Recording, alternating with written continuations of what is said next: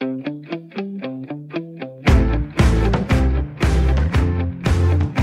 lytter til Fremkaldt med mig, Claus Elgaard. Anders Eckert har tryllebundet tv-seere som håndboldspiller på det danske herrelandshold og tusindvis af tilskuere i hallen i Flensborg. Han har vundet medaljer og mesterskaber, og Anders Eckert har altid været elsket og respekteret for spilleglæde og humør. Nu er det slut på banen, og en helt anden verden, nogen vil sige, den virkelige verden, venter lige uden for døren. Hør om Anders Eckerts tanker og visioner, skuffelser og sejre, og de bekymringer, der følger med i at træde ud af komfortzonen. Anders Eckert er gæst i Fremkaldt. Øh, Anders, hvad laver du egentlig i dag?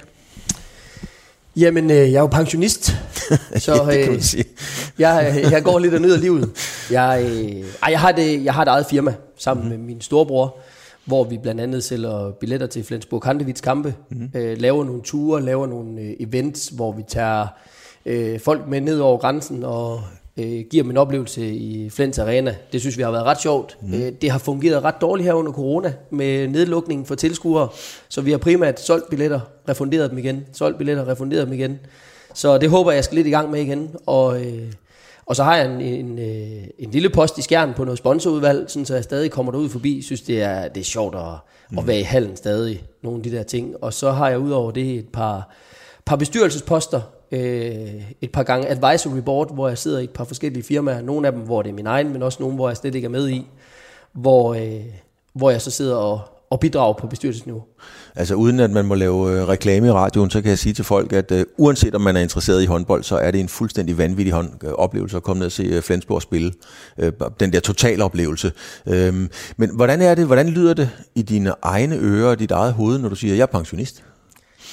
Jamen, det er selvfølgelig skørt, og jeg har også uh, lavet sjov med det. Jeg, jeg blev også spurgt til, hvad jeg skulle lave, når jeg var færdig, hvor jeg sagde, at jeg skal have et sabbatår. Mm. Hvor folk jo også mente, det er sådan noget, man gør efter gymnasiet. Men øh, så, så det er sådan lidt en vejning, at jeg er 20 år og holder sabbatår, eller er 60 år og er gået på pension. Og jeg er jo et eller andet sted derimellem, og, og det er et spørgsmål om, sådan også for mig selv, at finde lidt ud af, hvor er det egentlig, jeg skal hen? Hvor er det, jeg skal placere mig? For, øh, for det er langt hen ad vejen gået, lidt ligesom jeg havde forventet. Mm. Mens det var sommer og godt vejr, så gik tiden fuldstændig af sig selv. Og ja. det var bare sjovt, og der var masser af ting, jeg havde glædet mig til. Øh, familie, fødselsdage, øh, jeg er træner for øh, min ældste datters U9 håndboldhold i Ja. Kolding, og øh, alle de der ting, som rigtig mange andre har gjort, har jeg ikke haft tid til. Og, og det kunne jeg lige pludselig, og det synes jeg har været vildt sjovt. Men kan også godt mærke nu her, at det er blevet vinter, at øh, folk er lidt mere indendøre. Jeg øh, møder ikke bare en til øl over hækken. Nej. Så, så det er lidt mere et spørgsmål om, at, at jeg skal selv finde ud af, hvad er det, jeg laver. Er, er du blevet overrasket over, at, at så nemt er det heller ikke sådan lige at finde ud af, hvad vej man egentlig skal? Ja, en lille smule. Mm. Øh, jeg havde en klar fornemmelse af, at jeg ved præcis, hvad jeg skal. Ja. Og det gør jeg nok et stykke hen ad vejen stadig. Altså jeg har mit eget firma sammen med min storebror, hvor vi laver de der forskellige ting, og jeg nyder at sidde med ham. Jeg nyder endelig at have, have tid til den del, øh, også rent familiemæssigt, og have tid til at være der og, og prioritere de ting, jeg gerne vil. Mm. Men, øh, men det, der nok er mest forvirrende, er, at når folk spørger, hvad laver du? Ja. Og så det der med ikke at kunne sætte en titel på. For, for folk spørger ikke til, hvad jeg laver hjemme i haven jo. Nej. Folk spørger jo til, hvad man laver som arbejde. Og der har jeg ikke sådan en. Og, øh, og hvis folk bare lige spørger hurtigt, jamen, så kan jeg jo ikke komme med den forklaring, jeg lige er kommet med om, at øh, ah, men jeg sidder lidt der og lidt der, og okay, jamen, hvad, hvad laver du egentlig?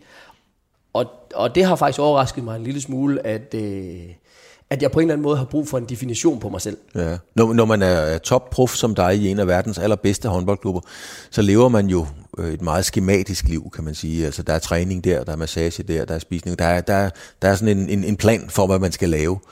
Hvordan er det for dig at være ude i livet nu, hvor der måske ikke er en plan om, hvad du skal om to timer?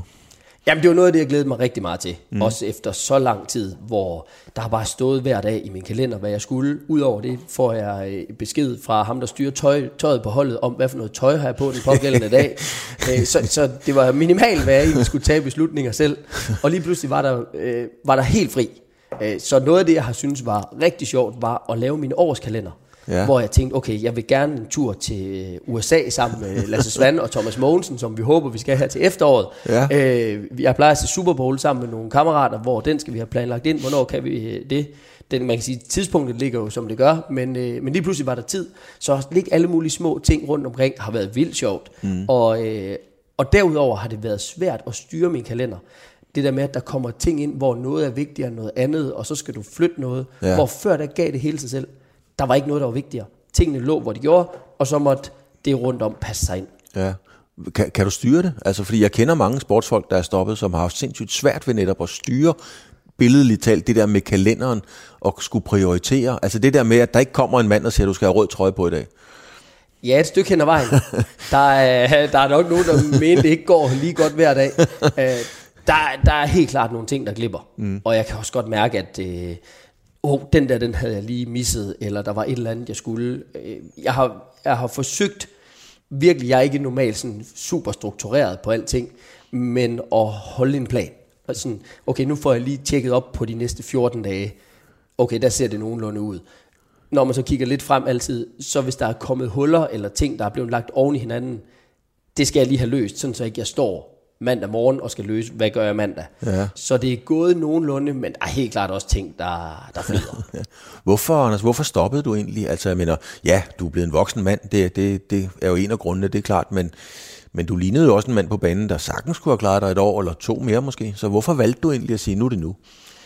Ja, jeg havde egentlig også fornemmelsen af, at jeg godt kunne have taget et år mere eller to. Øh, det korte svar, jeg plejer at give, er, at jeg var klar. Ja. Jeg, jeg havde sådan helt klar fornemmelse af, at det er det rigtige tidspunkt for mig nu at stoppe. Øh, Jeg sagde allerede, dengang jeg kom hjem, tre år i kontrakt, og så er jeg færdig. Ja. Øh, Det var egentlig aldrig min drøm at komme hjem og slutte.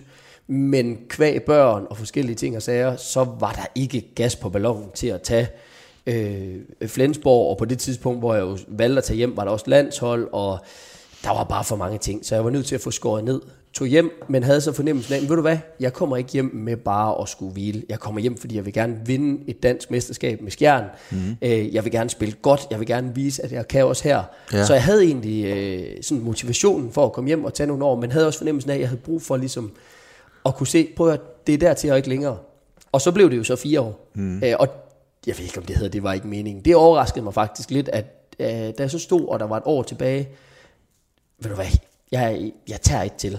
Øh, og det var helt klart den rigtige beslutning. Nu endte det jo i en masse corona og forskellige Ja, ting. ja, ja. Men det betød jo, at, at jeg sluttede med en kamp med tilskuere i, øh, i boksen i Herning og Ja. et pokal Final Four, som gjorde, at jeg nåede lige at opleve det sidste. Så som tingene også faldt ud, så var det ret fedt for mig, at jeg lige fik et år ekstra. Og, øh, og så var jeg til gengæld også klar. Altså, jeg var begyndt at glæde mig til noget andet, og i det øjeblik, man som håndboldspiller ikke længere er fuldt fokuseret, mm. så begynder der at falde procenter. Og Ja. det kunne jeg godt mærke til sidst, at, at jeg skulle virkelig holde ved. Og kvad jeg vidste, jeg stopper om lidt, så kunne jeg nemt lægge, lægge det hele i puljen til, nu er der et år tilbage, jeg giver alt, for om lidt kan jeg. Hvad, hvad, var, hvad var det sværeste, ikke? At, at, at, at, at, at sidde et eller andet sted og sige, nu tager jeg beslutningen, nu, nu er det slut. Var det sværere end at, have, at høre slutfløjtet i den sidste kamp? Det ved jeg faktisk ikke. Øh, Jeg synes, det var meget emotionelt at høre slutfløjtet i den sidste kamp. Ja. Jeg synes faktisk ikke, det var svært at tage beslutningen til sidst. Øh, Jeg har taget et par beslutninger undervejs, der har været meget svære. Øh, Har øh, af to omgange måtte en gang øh, melde pause fra landsholdet, også mm. en gang måtte ringe og sige, prøv at den her lejr, jeg er nødt til at have en, så lad os kalde det en lille pause. Og jeg kan huske, for jeg var helt lille, da der var nogle af de kvindelige landsholdsspillere, som nogle gange øh, tog en pause. Ja. Og tænkte, tog en pause? Hvad er det for noget? Begynd at melde til og fra landshold. Hvem, tror I er? Og jeg kan huske, da jeg skulle ringe første gang og sige, prøv at, jeg, jeg er der ikke. Jeg, jeg, jeg har ikke mere. Jeg kan ikke, jeg kan ikke møde op. Det var en kæmpe, kæmpe beslutning for mig. Hvornår, hvad, hvad var det for en landstræner, du ringer til der? Øh, jamen, det, det er Gudmundur. Det er Gudmundur. Ja, ja som ja. jeg ringer til og, og skal melde fra på det tidspunkt. Og det var bare ikke sjovt, men, men jeg var der ikke. Altså, øh, jeg havde brug for at komme hjem til, til et par børn og en kone og noget familie og nogle venner og bare lave noget andet end netop som vi snakkede om, hver dag bare have en besked om, du tager det her tøj på, du går til træning her. Mm. Og jeg har altid spillet rigtig meget på motivation. Altså, der er, jo, der er jo nogen, der bare kan køre på, at prøv at det er et arbejde, køre. Mm. For mig har det været sjovt. Altså, jeg har, jeg har glædet mig til at gå til håndboldtræning, og tog også lidt mig selv i den klassiske mænd, når folk spurgte, Nå, men er det ikke sjovt? Jo, jeg elsker at gå til håndbold. Og siden da jeg tænkte, jeg gider ikke. Jeg gider ikke Jeg simpelthen. gider ikke gå derhen. Nej. Jeg, jeg, jeg glæder mig ikke. Jeg, og der var jeg nødt til at finde ud af, hvad, hvad gør jeg ved det her? Og tog jo så på et tidspunkt en pause fra landsholdet, og tog også en beslutning på et tidspunkt om, at nu var der ikke mere til at skulle med bus hver dag i, i Flensborg. Jeg er nødt til at tage til Danmark. Mm. Hvad, hvad så i dag? Ja, nu træner du, øh, du træner din dag. Jeg tror jo, at også Lars Christiansen, han træner vist også, eller har ja, i hvert fald trænet. Ja, der er flere der træner lidt af hvert. der træner lidt af hvert. Ja. Og så på den måde har du noget med det at gøre, men, men, men øh, gider du at se håndbold? Når jeg spørger, så er det fordi, at Annette Hoffmann fortalte mig engang, at øh, da hun var færdig, hun gad ikke se håndbold. Hun var ikke i en håndboldhal i mange år. Hun så det ikke i fjernsynet. Hun, hun læste ikke om det. Hun var færdig med det. Ja. Altså, hvordan har du det? Kan du sætte dig ned og se en kamp og slappe af i den? Ja, det kan jeg sagtens, og jeg synes, det er sjovt. Øh, jeg havde faktisk en overgang lige da jeg kom til Danmark, hvor jeg spillede mm. og så det video, jeg skulle på kampene, men, men havde også lige brug for at koble af. Og jeg vil sige, lige da jeg stoppede, øh, så jeg heller ikke så meget i fjernsynet. Hvor, øh, hvor så er det ligesom kommet tilbage. Jeg synes, det er sjovt at se. Jeg synes, det er sjovt at være i hallen. Jeg, jeg kan godt lide de ting, der har med håndbold at gøre, udover det, den der fornemmelse, det giver øh, både foreningskulturen, som jeg igen får lidt med, med en datter på unihold, mm. men, øh, men også det professionelle miljø i, hvor man har konkurrenceånden og, øh, og spiller for noget. Jeg synes bare, det er sjovt. Ja, men du, du minder jo, Anders, du minder jo meget om en, øh, en person. Du er altid, du er, du er sådan en, en, en altid glad type, kan man sige. Sådan fremstår du i hvert fald, øh, og det er virkelig ment positivt, så der, du må ikke lægge noget ironisk i det.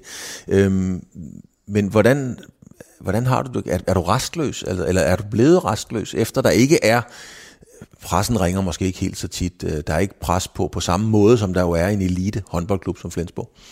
Eller Skjern. Ja, ja. Jeg kan, jeg kan godt blive det i hvert fald, og ja. jeg kan godt mærke, netop som jeg sagde, altså de første 3-4 måneder efter jeg stoppede, mm. det gik helt af sig selv. Jeg havde simpelthen så mange, og øh, øh, et par forældre, som er på øh, pension eller semipension, og... Øh, øh, en bror, der var, øh, skulle laves firma med, og nogle børn, der skulle trænes, og der var, der var bare masser øh, naboer, hvor, øh, hvor de var hjemme til at drikke kaffe, og alle de der ting. Det glædede jeg mig bare til, at lige pludselig blev tid, så, så jeg blev ikke restløs i starten. Nej. Men jeg kan godt mærke nu, at der skal ikke så meget til, øh, og der sker ikke noget ved for mig lige at blive restløs en gang imellem. Det, det trives det, du meget godt i. ja, men jeg, ved, jeg tror mest, jeg har den der fornemmelse af, at, at det var jo det, jeg ledte lidt efter. Ja. At, at jeg lige skulle mærke, prøv at høre her, nu keder jeg mig. Mm. Hvad er det, jeg har lyst til? Men jeg er ikke en person, der er god til at kede mig. Så, så det sker ikke sådan flere dage i træk. Så fylder jeg gerne kalenderen op med lidt af hvert. Og så vil jeg så sige, nu, øh, nu er jeg begyndt at spille en del paddle. Ja. Hvor jeg spiller både sammen med øh, Mathias Madsen, øh, som er træner lige nu i Skjern, Kasper Søndergaard, øh, spiller på et, øh, et Holstebro-hold sammen med flere gamle håndboldspillere. Øh, synes, det er virkelig sjovt, og det giver mig faktisk lidt i det der miljø øh, konkurrenceånden, og, øh, og det der med at mødes om noget, konkurrere, øh, så man ikke altid bare sådan sidder stille. Mm. Det, har, det har helt sikkert taget et lille, en lille del af hullet i hvert fald. Er du gået sådan aktivt ind i padlen, fordi Lars Krog er jo aktivt ind i det, kan man sige, sådan erhvervsmæssigt, og flere er jo kommet ind i det, ganske enkelt. Ja, nej, jeg lidt, øh, jeg lidt faktisk efter en mulighed, og øh, sammen med brormanden der var vi, øh, var vi ved at overveje, om vi skulle bygge noget i Horsens. Ja. Øh, blev så, jeg ved ikke, om man kan kalde det overhalet, og så var der nogle andre, der tog den, hvor Nå, ved du hvad, nu er vi bare glade over, at der så var et center, vi kunne spille lidt i. Ja. Så, øh, så jeg har ikke noget erhvervsmæssigt med det. Nej. Men, øh, men spiller på et hold, hvor vi har rykket op i elitdivisionen i, øh, i Holstebro sammen med Kasper Søndergaard, der, øh, der var den første mand til at hive mig derover. Øh, Kasper Dåder, der er i Sønderjyske, øh, hvor det er fodbold, men, øh, men hvor der er flere gamle, Søren Nørgaard, øh, René Madsen, der er flere af de der gamle håndboldspillere, som også spiller, og derfor er der også jargon fra... Ja, det er meget sjovt, fordi jeg, det, det er jo blevet helt vildt det der. Jeg var oppe og lavede det med Thomas Thomasberg, det var jo dit paddle. Ja, jeg også på mit hold. ja, jeg tænkte sgu ja, nok. Ja. ja, ja. jeg tænkte nok, at du spillede med Thomasberg. Nå, ja. det er en helt anden historie, Anders. ja, vi, vi vinder hver gang. Den er sendt ud til Thomasberg, den her. det er rigtigt, det er faktisk meget pudsigt. Nå, der sker noget, der, der, der, der fløjten lyder i, i din sidste kamp. Der, der sker der noget, som, øh, som øh, for mig var et øh, meget smukt øjeblik egentlig. Du giver Bent Nygaard altså kommentatoren fra, øh, fra, fra TV2, som vi jo kender, øh, og som tidligere også har været træner i GOG og så videre. Du giver, øh, du giver Bent en gave. Hvorfor gør du det? Jamen, jeg sad faktisk sådan undervejs der det sidste år og tænkte, hvad er det for nogle ting, jeg gerne ligesom vil have afsluttet? Ja. Øh, og lavet mig sådan en lille liste. Det var bestemt ikke alle tingene, jeg nåede. Men, øh, men sådan en lille med, er der nogen, jeg egentlig gerne vil have sagt tak for et eller andet? Er der nogen, jeg gerne vil øh, have sagt noget til, er der, øh, og hvor nogle af dem møder jeg jo sådan rundt omkring. Mm-hmm. Øh, øh, og det er heller ikke alle, jeg egentlig føler, jeg har fået det gjort helt færdigt med. Men, øh, men der var sådan et par stykker, hvor Ben Nygaard var en af dem, som øh, har haft stor, jeg ved ikke, om man kan kalde det andel i min karriere. Han har været træner for mig et år. Mm-hmm. Øh, jeg har haft nogen, der har haft mig betydeligt længere tid. Øh, Men der var bare noget skældsættende over, jeg kom til GOG, som, det var, det var, der, jeg, det var mit første år i ligaen, eller da jeg rykkede op og kom i, kom i ligaen. Jeg havde spillet senior i Silkeborg Vole, som det hed på det tidspunkt, to år inden, men, øh, men fik lige debut for GOG, hvor det var Carsten Albrechtsen og Ben Nygaard, der jo så hentede mig derned. Ja. Og hvor det var Carsten Albrechtsen, jeg kendte, men Ben Nygaard, som jo var den store stjerne. Det må man sige. Ja, Ja. på det tidspunkt, og kan også stadig huske, da, da jeg bliver ringet op på fastnet-telefonen derhjemme, hvor det er mor, der tager den, og hun var lige ved at gå, øh, gå lige så meget i panik, som jeg var over, Ben Nygaard var i telefonen. Men, øh, men da jeg kom derned, så den der øh, autoritet, der var omkring det, og lige pludselig at være professionel, det skiftede fuldstændig. Ja. Og, øh, og kom jo ned til nogle store stjerner, Kasper Nielsen, øh, Peter Henriksen, Ja. øh, Claus Jakob Jensen, Jakob Larsen. Der var nogle af de der sådan, tunge, gamle drenge, mm. som holdt lidt os unge i skak. Og så var der Ben Nygaard, som, øh, som bare sådan ledede det, men som havde sådan en... Så fik du lige besked en gang imellem. Ja. Øh, og det var han...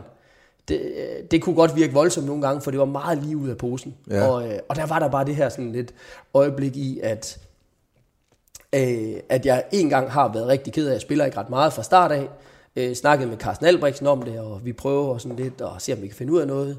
Så går der en måneds tid, og jeg er bare ved at være ked af det. Jeg spiller ikke, jeg er lige flyttet hjemmefra, og det er træls det hele, og jeg kan ikke mere. Nej.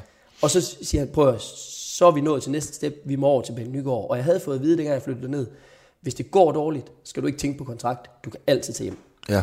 Okay, fint, vi går over på kontoret, og jeg var klar til at...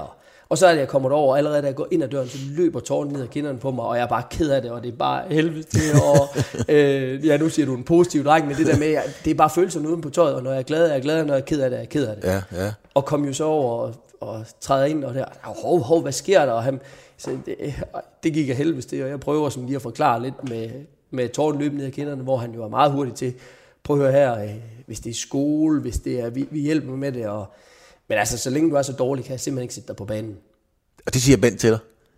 Mens jeg så græder. Okay, hvor, det, hvor, altså, det er jo på en eller anden måde et vildt scenarie.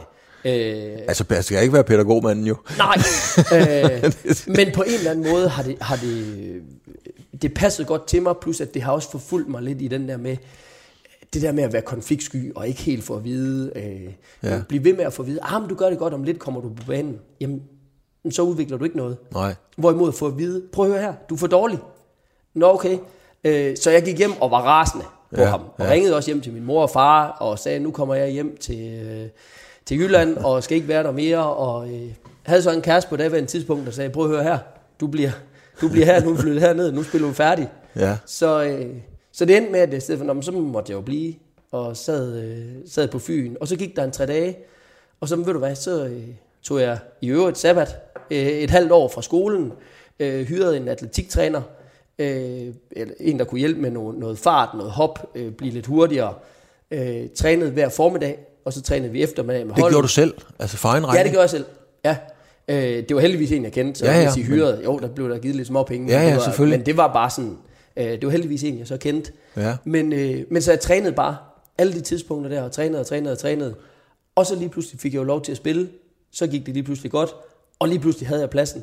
Og så var det jo sådan, de ting kommer jo sådan lidt hurtigt, og lidt, nogle gange også lidt tilfældigt. Mm. Øh, det hele startede faktisk med en pokalfinale, hvor så øh, Jakob Grimsen spillede på det tidspunkt, var syg. Hvor det var den første kamp, jeg rigtig fik lov at spille. Det var så rent faktisk en pokalfinale, hvor det så heldigvis gik godt. Ja. Men, øh, men så det startede lidt med, når jeg kigger tilbage, så har det bare på en eller anden måde været skilsættende. Det der med at få ren besked. Ja, som Prøv du at siger. høre her.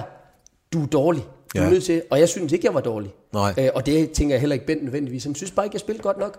Nej. Øh, så fra dag af, okay, prøv at høre, så må jeg jo tage skeen i den anden hånd og komme i gang med at lave noget. Men det er jo præcis det, han siger til dig, du, der, der står på den gave, du giver til ham. Hvad er det, du giver ham? Jamen, jeg gav ham et, øh, et skærebræd, Ja. et, øh, et spækbræt fra, øh, fra, jeg skal nok lade være med at lave reklame. Det kan du sgu gerne. Men, men fra et, et af mine firmaer, Ja. hvor, øh, hvor vi laver nogle forskellige trævarer, men fik dem til at lave øh, det her skærebræd, hvor de så øh, læsede ind i øh, citatet fra dengang, Ja. og skulle selvfølgelig lige høre ham, om han kunne huske det, og hvor jeg er ikke sikker på, at han kunne huske det ordret, men han kunne godt huske situationen. Så der, der står simpelthen, så længe du er så dårlig, kan jeg simpelthen ikke sætte dig på banen. Yes, Det står på skærebrættet. Ja, og så, jeg siger, så, så kan han jo vurdere, om han vil stille det på køkkenbordet, eller han vil lægge det i en skuff, eller det skal op på loftet i en kasse. Men på en eller anden måde var det bare, var det bare vigtigt for mig at få sagt, prøv at høre her, tak. Det var, det var en af de ting, der flyttede mig, mm. og som jo også langt hen ad vejen holdt ved, når jeg senere i, i karrieren har haft nogle af de her ting, hvor det er gået dårligt, øh, kan jeg huske, at jeg kom til Flensborg. Lars Christiansen skulle flytte klub og skulle formodentlig væk, og jeg skulle bare lige spille sammen med ham lidt, og så endte han med at forlænge. Jeg er i 100 år hele tiden. Ja, og hvor, øh, hvor jeg snakkede rigtig gang, mange gange med Søren Stryger, som Ja. jeg har brugt, øh, og som jeg har været rigtig glad for at have både som agent og som, jeg ved sgu ikke, om det hedder vejleder, men, øh, men, men som også hjalp med at igen lige push til den der med, prøv at høre her, så må du arbejde, og brugt lang tid på det, og, øh, og det var der, hvor jeg blandt andet blev lejet ud år til Skjern, Ja. da der ikke var mere i den tank. Prøv at Ja. høre her, er der mere til, du kan, kan drive det, til du kan gøre noget, og, øh, og det blev så på det tidspunkt at blive lejet ud år til Skjern, få glæden, få motivationen tilbage, men, men det har bare været sådan lidt en, en guidance undervejs. Men man kan jo sige, når man kommer ind som et ungt menneske, og, og synes, man i øvrigt selv er dygtig nok til at starte inden, øh, så får man at vide af træneren, du er simpelthen ikke god nok. Altså, det kan jo slutte karrieren for mange mennesker. Men det gjorde det helt modsat ved dig. Ja, men som jeg siger, det var også lige ved, det gjorde det samme. Ja. Om det havde sluttet min karriere, ved jeg ikke, for jeg tænker, hvis jeg var taget hjem, så var jeg nok øh, taget til øh, Silkeborg Vol igen, havde spillet der. Øh, det kan være, at det havde givet en anden vej. Det kan være, at det var endt samme sted. Mm. Det kunne være, at jeg stadig havde fået landskampe. Det kan... Undskyld. Det kan, det kan jeg jo ikke vide, hvordan det havde... Men, men det var også ved at knække mig, i hvert fald på den vej, jeg var på, med nogle år i GOG og dernede. Og, øh, så jeg, jeg var meget tæt på at tage hjem. Øh, Så, så jeg tror da heller ikke, det er for hvem som helst. Men var det med til at give dig den hårdhed? Fordi det er klart, når du giver Bent efter, hvor mange år efter, er det 25 år eller sådan noget, eller mere måske, det er jo... Ja, men det der, det er jo i 2003, hvor jeg kommer til GOG. Ja, så det er jo Altså, det er tiden, der er gået tilbage, 20 så- år, ikke ja. næsten. Men, men øh, er det med til at give dig den hårdhed? Fordi det er jo klart, når man spiller håndbold på dit niveau, eller fodbold, så hver gang man kommer til træning, så er der muligheden, risikoen, chancen for, at der er en eller anden, som gerne vil have din plads og dit levebrød. Øh, var det med til at give dig den hårdhed og, og kunne håndtere, at der hele tiden kommer nye ind og skal prøve af? Ja, det tror jeg, det var. Ja. Øh, der er ingen tvivl om, at øh, der løber jo altid en medspiller, skråstreg konkurrent på ens plads. Altså når du når op og øh, spiller, spiller liga, så er der på meget få hold kun én. Så er der så lidt forskel på, om man har to gode, eller man ligesom har satset på en og mm. har en, en lidt mere opkoming. Og har prøvet at spille med begge dele. Og, øh, og der er ingen tvivl om, at det har, det har givet mig noget til den der konkurrence af. Prøv at høre, du må passe dig selv. Ja. Øh, du er selv din egen lykkes med. Ja. Du, øh, du er nødt til at lave noget. Men hvordan, hvordan får man det til at harmonere? Fordi altså, du er jo meget, øh, eller det virker du til at være meget holdspiller, sådan, både billedligt talt og helt bogstaveligt, som menneske også holdspiller på en eller anden måde. Ikke? Men du er også din egen lykkesmed, og du bøvler med Lars Christiansen, som jeg jo personligt er ret god ven med. Øh, men han forærede dig jo formentlig ikke noget, da du kom derned. Altså, hvordan, hvordan håndterer man det der med både at skulle være en god kammerat, og så samtidig være sin egen forretning og passe på sig selv? Øh, ja, nej, jeg havde heller ikke fornemmelsen af, at jeg fik foræret noget. Lars var også øh, bestemt, og jeg er i øvrigt også selv god ven med Ja. Lars, så det, der er ikke noget der. Og det var vi også undervejs. Og jeg tror, en af de ting, der, øh, der sådan bare er forskelligt fra spiller til spiller. Nogen, øh, nogen har det godt i øh, en rolle, hvor man deler. Nogen har det også godt med, at man ved, hvis man brænder, så er man ikke skyld i noget, for der sidder en, der kan komme ind. Mm. Øh, jeg tror, både Lars og jeg havde det bedst med, at vi vidste, at vi skulle spille. Ja. Fordi, fordi presset af at komme ud var meget større end presset af at skulle brænde. Mm. Øh, men lige nøjagtigt med for eksempel Lars Christiansen, det, det var jo ikke noget, vi sådan snakkede om, men han gav ikke noget til mig, og jeg gav ikke noget til ham, hvad der indgik håndbold. Vi vidste godt begge to, vi ville gerne spille, og vi ville gerne spille 60 minutter. Men det gjorde ikke, at vi ikke var hverken gode venner, eller kunne gå på café sammen. Det var, øh, det var hyggeligt, og, og det var bare en del af professionalismen. Men, men hvordan er det? Altså, fordi jeg mener, hvis jeg mødte ind på arbejdet, øh, og jeg, hver gang jeg kom ind ad døren, så skulle jeg lige se, om der sad en på min plads, eller en, der gerne ville have min plads. Jeg ved sådan nogenlunde, det ved man jo på de fleste arbejdspladser, at okay, her sidder man, og man sidder sådan forholdsvis sikkert. Ja. Men, i, men i professionel sport, så er der nogen, der køber nogen fra Banja Luka, og så bliver de købt fra Skjern, og så bliver de købt fra Ribe, og alt muligt. Ja. Øh, hvordan er det? Øh, jamen det er specielt, og, og jeg tror også, i hvert fald for mit vedkommende, øh, den der sådan øh, hårde konkurrence, som også er med til at skærpe en, kan du kun være i et stykke tid. Ja. Øh, hvis, hvis du føler dig presset hver dag over, at nu tager han din plads, så er det helt sikkert med til at gøre dig bedre en periode. Mm. Og så bliver det også for hårdt, hvis det er. Men man kan sige, jeg havde jo et par forskellige scenarier. Flensborg havde netop Lars, hvor, øh, hvor jeg kæmpede for at tage pladsen fra ham. Så kom der en periode, hvor, så, øh, hvor Hambus Vande kom til, hvor jeg havde det rigtig godt med at give videre. Øh, jeg håber, øh, jeg håber i hvert fald også, at han har haft det sådan, men hvor det var lidt et andet forhold, fordi Øh, nu kom han godt nok fra start af, og øh, skulle også lige øh, lære, hvordan det var, for, øh, for han kom også som individualist, men da han ligesom var faldet til, så havde jeg fornemmelsen af, synes faktisk, det var fedt at give noget videre. Og så kom der jo et tidspunkt til sidst, hvor der skulle jeg jo også vurdere, er jeg på vej hjem, eller er jeg på vej til at blive? For hvis jeg er på vej til at blive, mm-hmm. så er han ved at være god nu. altså, så, så, så der var det da også i mine tanker, det der med, hvor meget giver man egentlig videre. Ja. Øh, og, og det er specielt fra den her verden. Altså du har jo, øh, der er jo mange af dem, der har prøvet til, hvor du har taget pladsen, fordi du ganske enkelt var bedre, fordi ellers har du været, været en af verdens bedste klubber i, i så lang tid. Men du har jo også prøvet at blive sat af, kan man sige. Ikke? Du vinder ikke olympisk guld. Nej, altså man kan sige, at på det tidspunkt er det jo så en skade, mm. der gør, at jeg ikke kommer med til OL, hvor øh, det har gjort lidt ondt, ja. skal jeg være ærlig at sige. Ja. Øh, de tog jo afsted, hvor, øh, hvor jeg jo følte, at det var på det tidspunkt, det var mit hold. Jeg var med i 9, 10, 11, 12, 13, 14, 15, ja. og skulle også med i 16, er med til at vinde OL-kvalden i, øh, i Herning, og glæder mig til at skal OL i Rio, og om, om, øh, om vi skulle vinde, eller hvad vi skulle, men et OL, og ender så med at få en fibersprængning, og ender med ikke at komme med til det der OL. Ja hvor de så vinder. Mm-hmm. Det, det har givet et par søvnløse netter, det skal ja. jeg være ærlig at sige. Så man kan sige, at i den forbindelse følte jeg mig ikke sat af, men, øh, men til gengæld, da Nikolaj Jacobsen kom til, øh, blev jeg jo spurgt om, ikke jeg ville være med igen. Det var på det tidspunkt, jeg faktisk havde sagt fra til landsholdet, ja. hvor jeg tænkte, ved du hvad, jeg vil gerne. Noget af det, han står for, det, jeg tror, det bliver fedt. Jeg vil gerne være med igen. Øh, var på vej tilbage til Skjern. Havde egentlig et ønske om lige at vente lidt. Han ville gerne have mig med fra start af. Øh, tog med og blev så sat af. Og det var i første omgang en mærkelig følelse at, at blive sat af. Ja. Øh, han valgte noget andet. Men lidt i tråd med det, jeg sagde med Ben Nygaard, jeg havde det egentlig fint nok med. Jeg snakkede med ham, hvor han sagde, prøv at jeg går med de to andre. Jeg mm. satte så noget på forsvarsspil. Jeg synes ikke, det er dine spidskompetencer. Øh, jeg kommer til at tage to andre med. Så, så du blev simpelthen regulært sat af? Ja, det gjorde jeg. Altså fuldstændig, der var, der var ikke... Ja, jeg meldte ikke fra under, øh, under Nikolaj, og, og snakkede også med ham senere, hvor folk jo begyndte at spørge til det med, at her, men øh, nu var jeg jo tilbage i Danmark, om ikke jeg havde tid til landshold, hvor jeg sagde, jeg, jeg har ikke meldt fra. Og så to år en snak med Nikolaj på et tidspunkt, det føltes lidt underligt, at ja. det var mig, der ringede til ham. Ja. Men for bare at sige på, at du er med på, at jeg gerne vil spille. Ja, ja, det var han med på, men, øh, men han prioriterede anderledes. Han prioriterede simpelthen anderledes. Hvordan rammer det dig, fordi at øh, hvis man er sådan en positiv type, og det ønsker kan jeg da godt lide at kalde mig selv også, jeg har også haft mit at bøvle med, kan man sige, øh, og så rammer det nogle gange hårdere på den type mennesker. Altså, hvordan ramte det dig, det der med at lige pludselig at opdage, jeg ringede til Nikolaj, jeg sagde, at jeg gerne ville være med, han sagde bare, no go. Ja, altså der er ingen tvivl om, at det selvfølgelig ramte mig, og jeg var også ærgerlig over det, og havde jo, øh, det er jo der, man altid ser sine egne ja. øh, skarpe sider, øh, havde jo også håbet, at han skulle bruge det, jeg stod for. Jeg vidste godt, at det var nok ikke forsvaret og spidskompetencen, men synes, jeg havde nogle andre ting at bidrage med. Han gik en anden vej. Ja, det ramte mig. Ingen tvivl om det. Og mm. jeg synes også, de næste par gange, jeg så landshold, hvor så sidder man jo øh, normalt med klaphatten fremme, ja. det føltes mærkeligt. Ja. Øh, og jeg havde jo masser af venner, og håbede det bedste for dem. Ja, det var da ikke altid, jeg håbede, de fik guld nødvendigvis. Altså Nej. den der fornemmelse af, at jeg var egentlig splittet. Ja. Så, øh, så der er ingen tvivl om, at det ramte mig, men det var ikke sådan øh, et af de sådan hårde slag.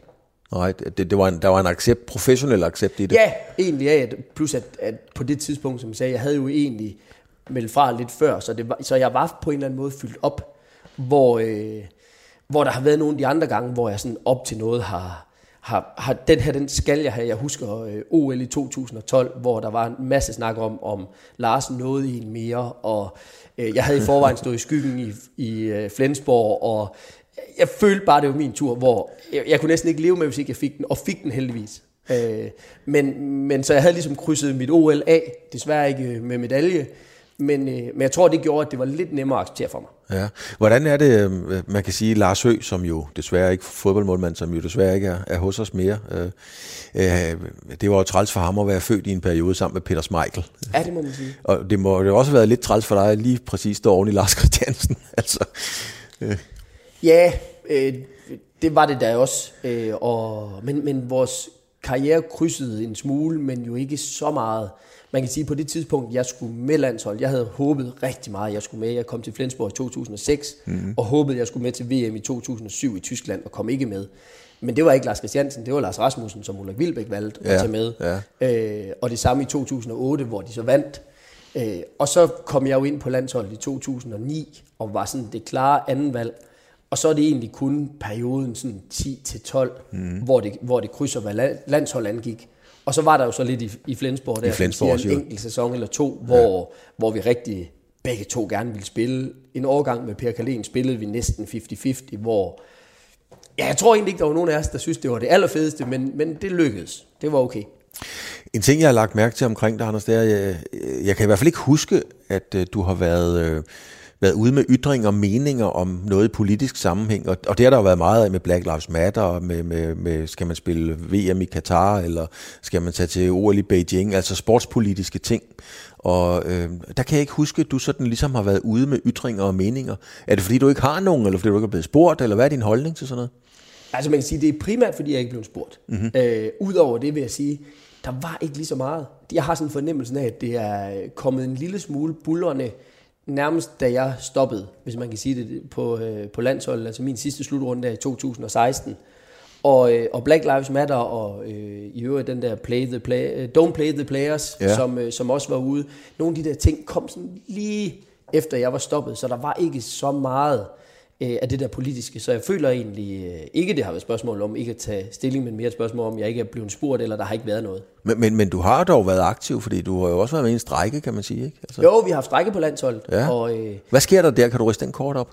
Ja, men altså, det var jo øh, Spillerforeningen, som vi i håndbold altid har haft meget tæt på. Det har været, øh, jeg ved ikke om det hedder enten pensionerede spillere, eller folk, der stadig spillede, plus det var folk på landsholdet, der mm. var med i det.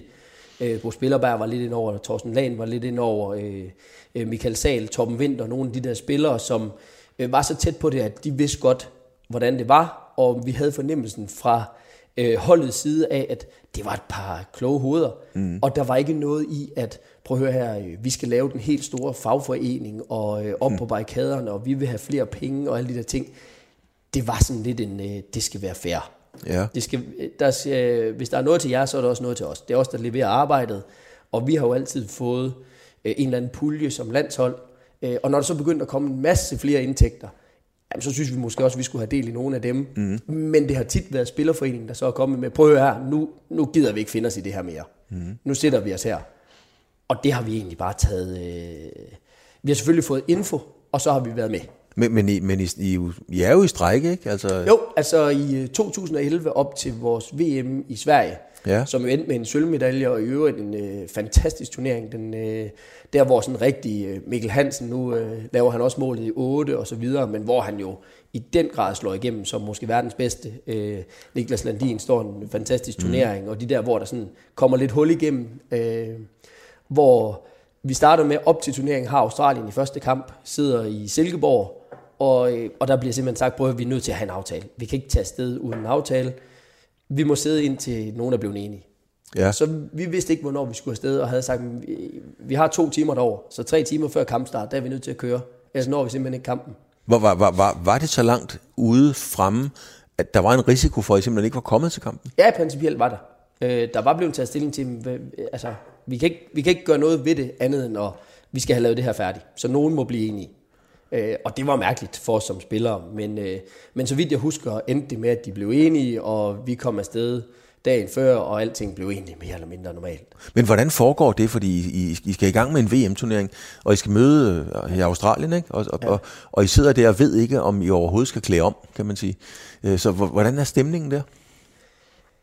Jamen, øh, der er ingen tvivl om, at stemningen var selvfølgelig speciel, og, og måske også en lille smule trykket. Men det sjove er, at nu er det jo øh, en af mine tidlige slutrunder, og jeg havde egentlig bare fornemmelsen af, at Nå, okay, så er det det, vi gør, og det er da irriterende. Men jeg havde ikke sådan fornemmelsen af den der sådan store ting, hvor vi risikerer at, at ikke komme afsted. Nej. Øh, og det, det var der ikke nogen tvivl om, det kunne godt være gået sådan. Men jeg tror, indtil det er gået galt, så havde jeg nok også bare fornemmelsen af, at det må der være nogen, der løser. Det kan ikke være rigtigt, vi ikke kommer til at spille. Men, men var I simpelthen enige om, hvis ikke der er en løsning, så spiller vi simpelthen ikke? Ja, Det var, det var definitivt vedtaget. Ja, ja, det, der, der, var ligesom lagt ud. Vi, vi er nødt til at blive siddende, til der er en aftale, fordi vi kunne ikke begynde at, at spille uden at have en aftale på plads. Altså der er jo, en ting er jo, hvad man får i løn øh, for mm. at være der, eller diæter, eller mærkelige ting og sager, men der er jo også sådan noget som forsikring og så videre. Der er jo en aftale, som skal være på plads. Og den, den er nogen nødt til at have på plads.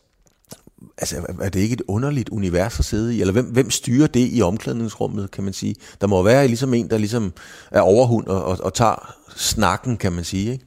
Ja, ja, men det, de siger, det har typisk jo været spillerforeningen, der Ja. kommer orienteret. Ja. Og det har typisk været en spiller, der var så tæt på, at at, øh, at det har føltes som en i blandt os. Mm. Så politisk har du jo været, øh, været der. Så har der været meget skriveri. Øh, min meget dygtige kollega, synes jeg, Jan Jensen på Ekstrabladet, har jo skrevet meget om Dr. Hassan Mustafa, præsidenten for det internationale håndboldforbund. Der har været øh, masser af skriveri om korruption og, og alt sådan noget. Den meget, meget negativt omkring det. Ja, det må man sige. Hvad siger du, om, hvad siger du til, sådan, til sådan noget? Hvad siger du til Hassan Mustafa? Ja, jeg synes jo, det er mærkeligt, at han øh, har siddet der så længe, har, har kunne bevare øh, det, han har. Jeg, jeg synes også, der har været nogle ting undervejs, hvor, hvor der har manglet noget øh, nytænkning og innovation. Mm. Øh, men, men der bliver jo valgt ud fra nogle ting, og så kan man sige, er det ikke lidt mærkeligt på et IHF, at... Øh, at der er lidt stemmer selvfølgelig til de europæiske hold, men jo at alle mulige i verden, hvor der nærmest ikke er håndbold i deres lande, mm. øh, har stemmer. Og hvordan skal det ligesom fordeles? Og, og det synes jeg har været svært. Jeg synes, den der sådan var tungen på vægtskålen, hvis man kan sige det sådan, det var da han opfandt tre nye lande.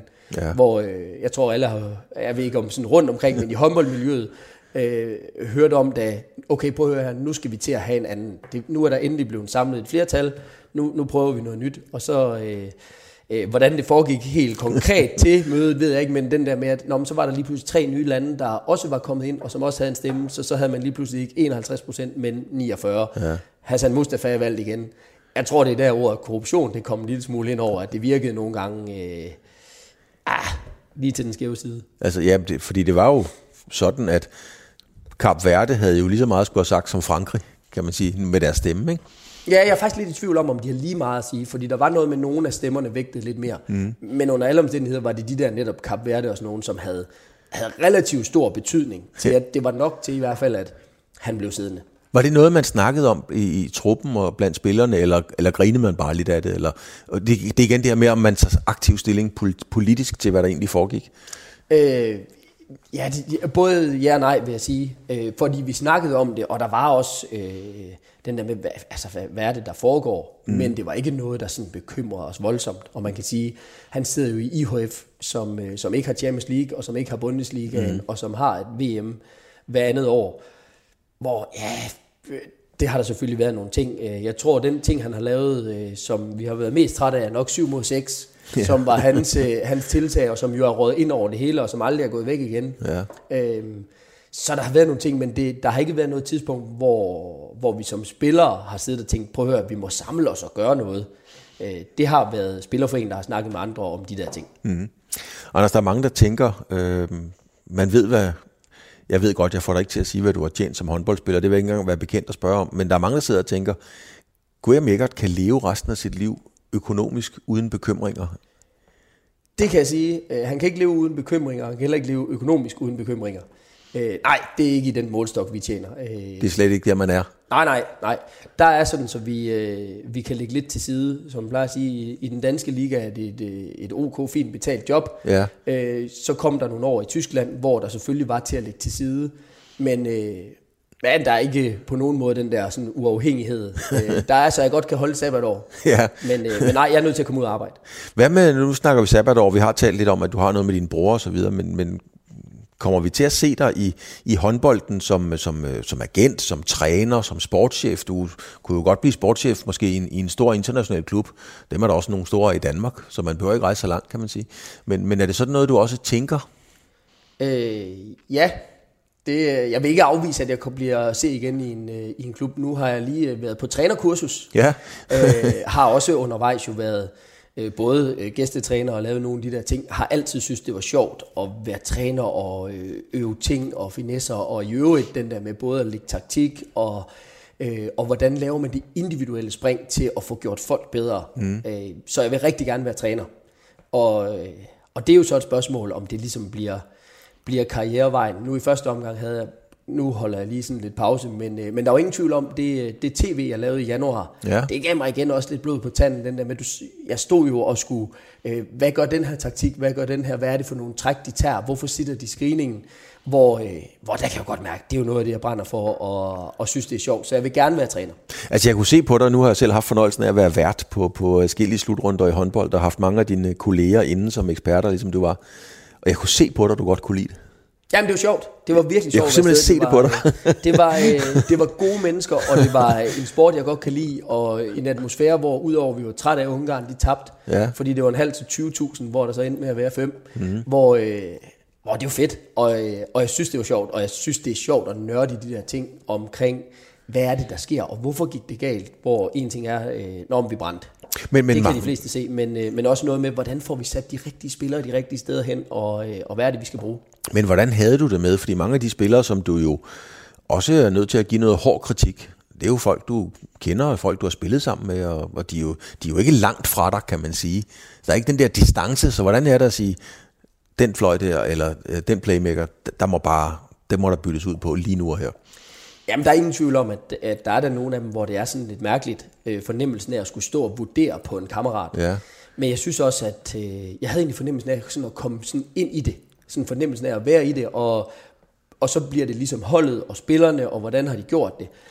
Og jeg ved jo også fra den anden side, fornemmelsen af at få at vide, at man har gjort det dårligt, når man har gjort det dårligt, mm. er der ikke nogen problemer i. Øh, det er mere den der med, hvis man selv synes, man har gjort det godt, og der så står en eller anden, så, så kunne man da godt blive irriteret over det. Øh, så jeg, jeg tror ikke, det gjorde nogen forskel, for jeg var, øh, så vidt jeg kunne, jo objektiv på netop, at prøv at høre, hvis du har spillet dårligt, får du at vide, at du spillet dårligt, og så bliver det min vurdering af det. Mm. Øh, nu spillede de fleste heldigvis godt langt hen ad vejen. Langt hen ad vejen. Øh, og det er da også sjovest at give folk ros. Men, øh, men jeg synes faktisk ikke, det var problematisk at, at skulle give kritik på noget, for folk ved det godt selv. Altså, var, spillerne selv er, er udmærket godt, i, godt klar over, hvis de spiller dårligt. Var den danske indsats en, øh, en succes eller en fiasko? Når jeg spørger, så er det fordi, vi kommer til slutrunden som den største favorit nogensinde til en slutrunde, ifølge ja. bookmakerne. Ja. Øhm, og vi vinder jo ikke guldmedaljer, det skal man jo, når man er den største favorit nogensinde. BT skrev eklatant fiasko. TV2 synes egentlig, det gik meget godt. Og hvem har ret? Ja, jeg, jeg er fuldstændig, og det lyder jo øh, et eller andet efter at skulle sige, at man ikke har noget problem med at kritisere nogen, men jeg ender fuldstændig midt imellem. Ja. For selve det at komme i en semifinal, nu vi har stået så mange gange den der med, prøv at høre her, det der med at komme derhen til, det, det er vejen, og det er det, vi skal. Der, og så kan der bare ske alt muligt. Nu den her gang var der både corona og skader, og lige pludselig, så er du bare ude i de der kopkampe, hvor det er én kamp, mm.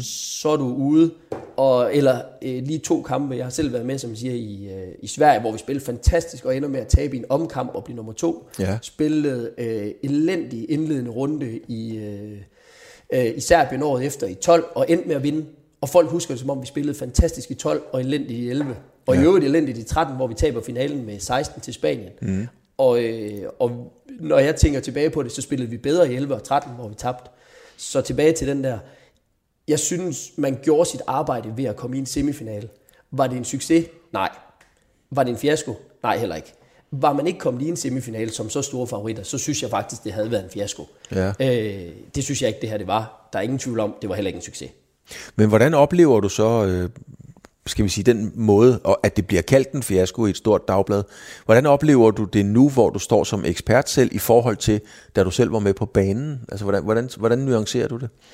Øh, nu ligger jeg faktisk ikke mærke til det. Nej. Øh, altså, øh, ja, ja, jeg havde godt hørt den der, der så havde været en enkelt overskrift på det, og jeg kan også godt se en gang imellem og sidde og grine lidt af, at, at aviserne jo slet ikke er enige, og nogen synes, det er godt, og nogen synes, det er dårligt. I øvrigt, når der bliver givet karaktergivning, hvor jeg tænker, om nogle af dem, hvor at der kan være så stor forskel på, om man synes, øh, en eller anden spiller, var Henrik Mølgaard god, eller var han dårlig? Mm-hmm. Så får han øh, fire i den ene avis, og ja. ti i den anden avis, hvor ja. man tænker, de har åbenbart ikke set det samme. Nej. Så det er jo en vejning af mange ting øh, på de der punkter. Mm-hmm.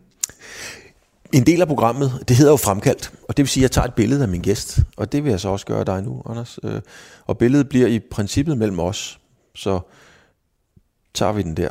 Og så skal jeg bede dig om at kigge på det, øhm, på billedet her. Nu skal jeg lige finde det. Du, du, var, du var der, fordi ved siden af, der sidder Michael Rasmussen. Det er ikke dig. Hyggeligt. der, øh, der sidder du. Hvad er det for en mand, der sidder der? Jamen det kan jeg da godt se af mig, men øh, nu sagde jeg også det, da vi startede der. Nej, han venter. Det er genialt det der. Det, øh, jeg, jeg ligner fuldstændig en kommentator med, med headset og, og det hele. Øh, jamen det er jo lidt, lidt tyndere hår og ser lidt ældre ud end et par af de billeder, jeg husker bedst. Mm. Har jo sagt det et par gange, ja, når folk spørger sådan, om, hvad vil du gerne?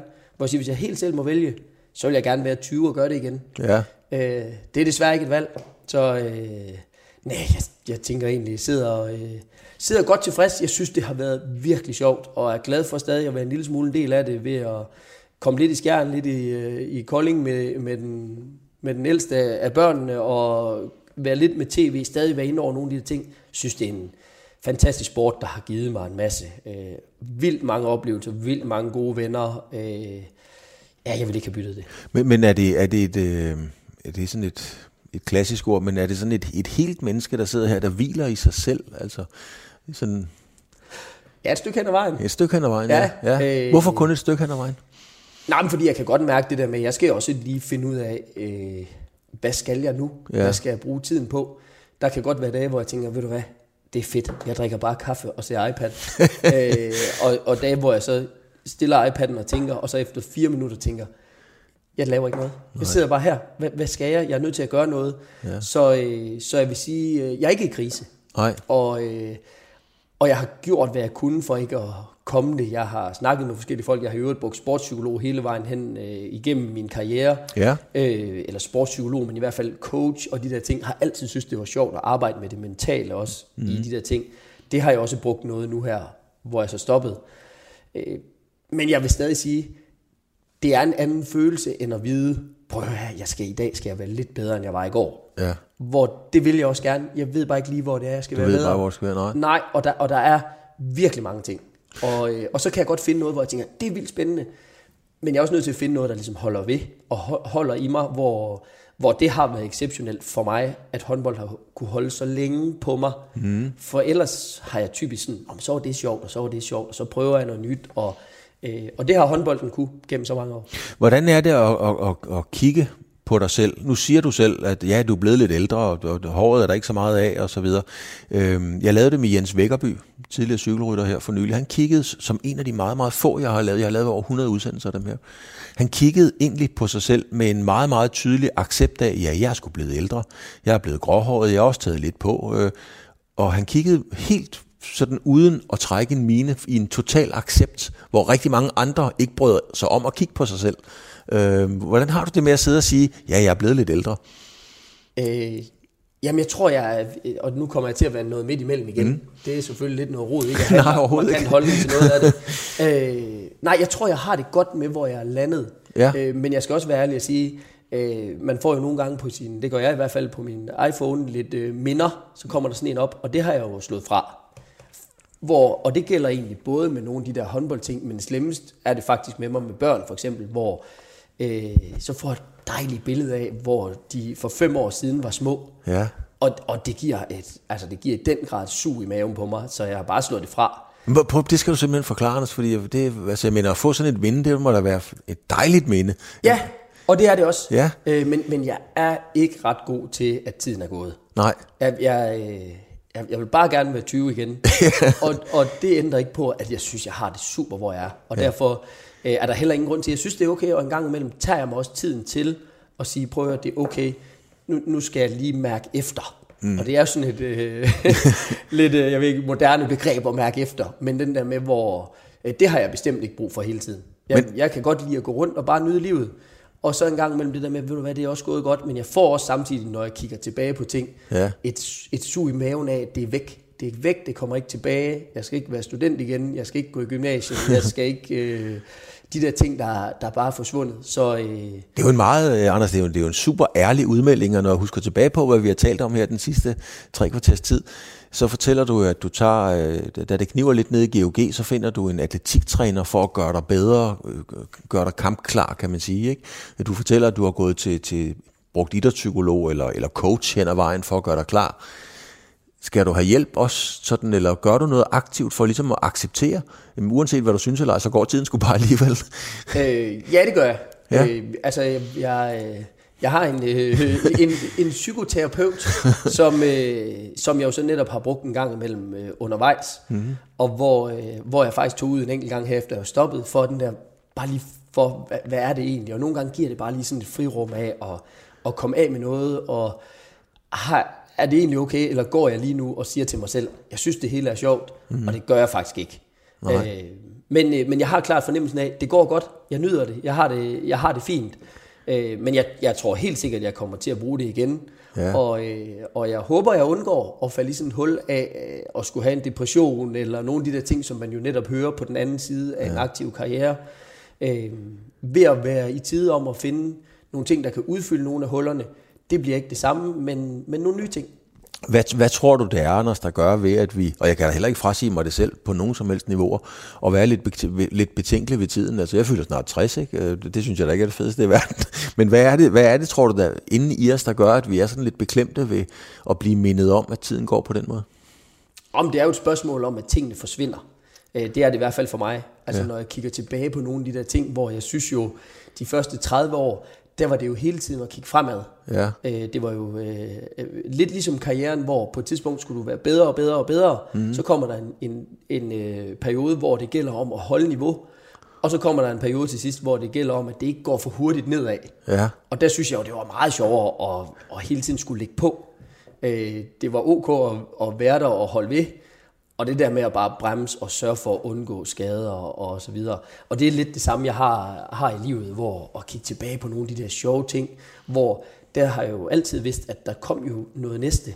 Øh, så spillede jeg første division og håbede, jeg kunne komme i ligaen. Det var ikke sikkert, at jeg kunne, Nej. der var noget, hvor kom i ligaen, og da jeg så kom i ligaen, sådan, prøv at tænke der at komme til Tyskland. Ej, det kunne være fedt. Prøv at tænke der at komme på landshold. Så der har ligesom været mål hele vejen. Øh, og, og det kan godt komme til at lyde som en lille smule øh, netop deprimerende. Men den der fornemmelse af, sådan, så, så, så skulle jeg gifte, så skulle jeg have børn. Og sådan. Nu har jeg fået børn, og jeg glæder mig rigtig meget. Jeg synes, det går godt, og jeg altså, nyder også tiden fremadrettet. Øh, men der er bare mange ting, som jeg ikke skal prøve igen, som har været der. Jeg synes ikke, det lyder deprimerende. Jeg synes, det lyder meget befriende og meget ærligt, at, at, øh, at man ikke bryder sig om at, at, at kigge tilbage. Altså, øh, fordi det, hvad kan man bruge det til? Sådan? Jamen, jeg ved heller ikke, om jeg ikke bryder mig om det. Jeg, jeg, jeg synes, det er fedt. Nogle gange, bare ikke sådan, jeg, jeg skal ikke have minder på telefonen hver dag. Jeg har ikke brug for hver dag lige at blive mindet om, at et eller andet, der var fedt. Bryder du dig så heller ikke om at sidde sammen med nogen og skulle genfortælle noget, der skete engang? Eller? Jo, for det er en gamle håndboldhistorier. Altså, der er jo ikke noget som at holde en fest, hvor når vi sidder alle håndboldgutterne, og i øvrigt gerne ny, ny tilkommende, men at sidde og snakke om alle de der ting, og sjove oplevelser, mm. og alt de der, altså den der sådan omklædningsrumsnak, jo jo, i den grad, altså det, det synes jeg er fantastisk. Det er jo kun, det, der er kun lige sådan nogle ting, hvor så suger det lige naven, når man sådan rigtig, eller når jeg i hvert fald får, får ting på, Nå, ja, det, det, det der skal jeg ikke igen. For jeg gad godt en gang til, og øh, den der sådan øh, stræben efter, og og skulle på landsholdet, eller til Tyskland, eller øh, videre i karrieren. Og det er jo så det, jeg håber, jeg kan finde et eller andet sted i ja. erhvervsliv. Eller... Men er du klar til at gå ud? Fordi jeg husker Anders Mattesen, Anders Mattesen, han sagde til os på Radio 4 i et program, og det synes jeg var sindssygt godt sagt. Øh, han sagde, at øh, jamen, hvis man når dertil, hvor det, man fortæller om, det er anekdoter og minder, så skal man bare ud og opleve noget nyt i en fart. ja, og det er måske i virkeligheden også lidt min plan. Ja. Når, jeg, når jeg siger, at jeg har lavet min årsplan og, øh, og værktøjerne på, hvornår skal jeg afsted for netop, at der kommer en masse nye ting og en masse fedt, og i øvrigt en masse at se frem til og glæde sig til. Øh, og lige nu står jeg jo også øh, øh, med forskellige muligheder og, øh, og jeg synes, det er så sjovt at lave firma og bygge op. Samtidig er der nogle ting, jeg gerne vil ud og opleve, og har jo i mange år været låst. Mm-hmm. Så, øh, så jeg føler mig heller ikke sådan helt klar til at blive låst lige fra i dag af. Så jeg står sådan lige lidt imellem, hvor, øh, hvor øh, noget god frihed, og, og samtidig glæder jeg mig også til igen at finde noget, hvor, hvor det er en passion, jeg brænder for. Men når man er Anders Eggert, så er der jo rigtig mange, som øh, gerne vil have fat i dig på den gode måde. Altså der, der er jeg sikker på, eller jeg vil være meget overrasket over, hvad jeg sige, hvis ikke der er mange forskellige grene af erhvervslivet, alle mulige steder, som, som lige vil høre, om du kunne være interesseret i et eller andet. Er det i virkeligheden et problem, øh, eller, øh, at, at der er så mange, der byder ind? Kan, kan det forvirre? Altså, der er heldigvis mange, der gerne vil bruge mig til noget, mm. hvilket, øh, hvilket jeg bare synes er dejligt. Mm. Øh, Nej, jeg synes ikke, jeg synes ikke at det har været, været et problem. Jeg, øh, jeg har egentlig haft fornemmelsen af, at jeg har fået lagt det godt an til, da jeg stoppede, at der var de ting, jeg gerne ville. Så er der kommet nogle tilbud til. Der er også et par ting, som jeg havde tænkt, jeg skulle, mm. som det var faktisk ikke så sjovt, som vi havde regnet med. Øh, men, men det blev en fin pakke, men også lidt en overgangspakke. Altså, øh, jeg har god tid. Jeg, jeg får gjort mange ting, som er blandt andet at drikke kaffe med folk, jeg ikke har fået snakket med, ja. øh, tage op til øh, venner, som det er ikke lige blevet hver dag den sidste tid, øh, mødes til paddle, alle de der ting der, hvor øh, det bliver prioriteret i den grad. Og, øh, og det tænker jeg, at det bliver en periode, og så bliver det nok lidt mindre igen.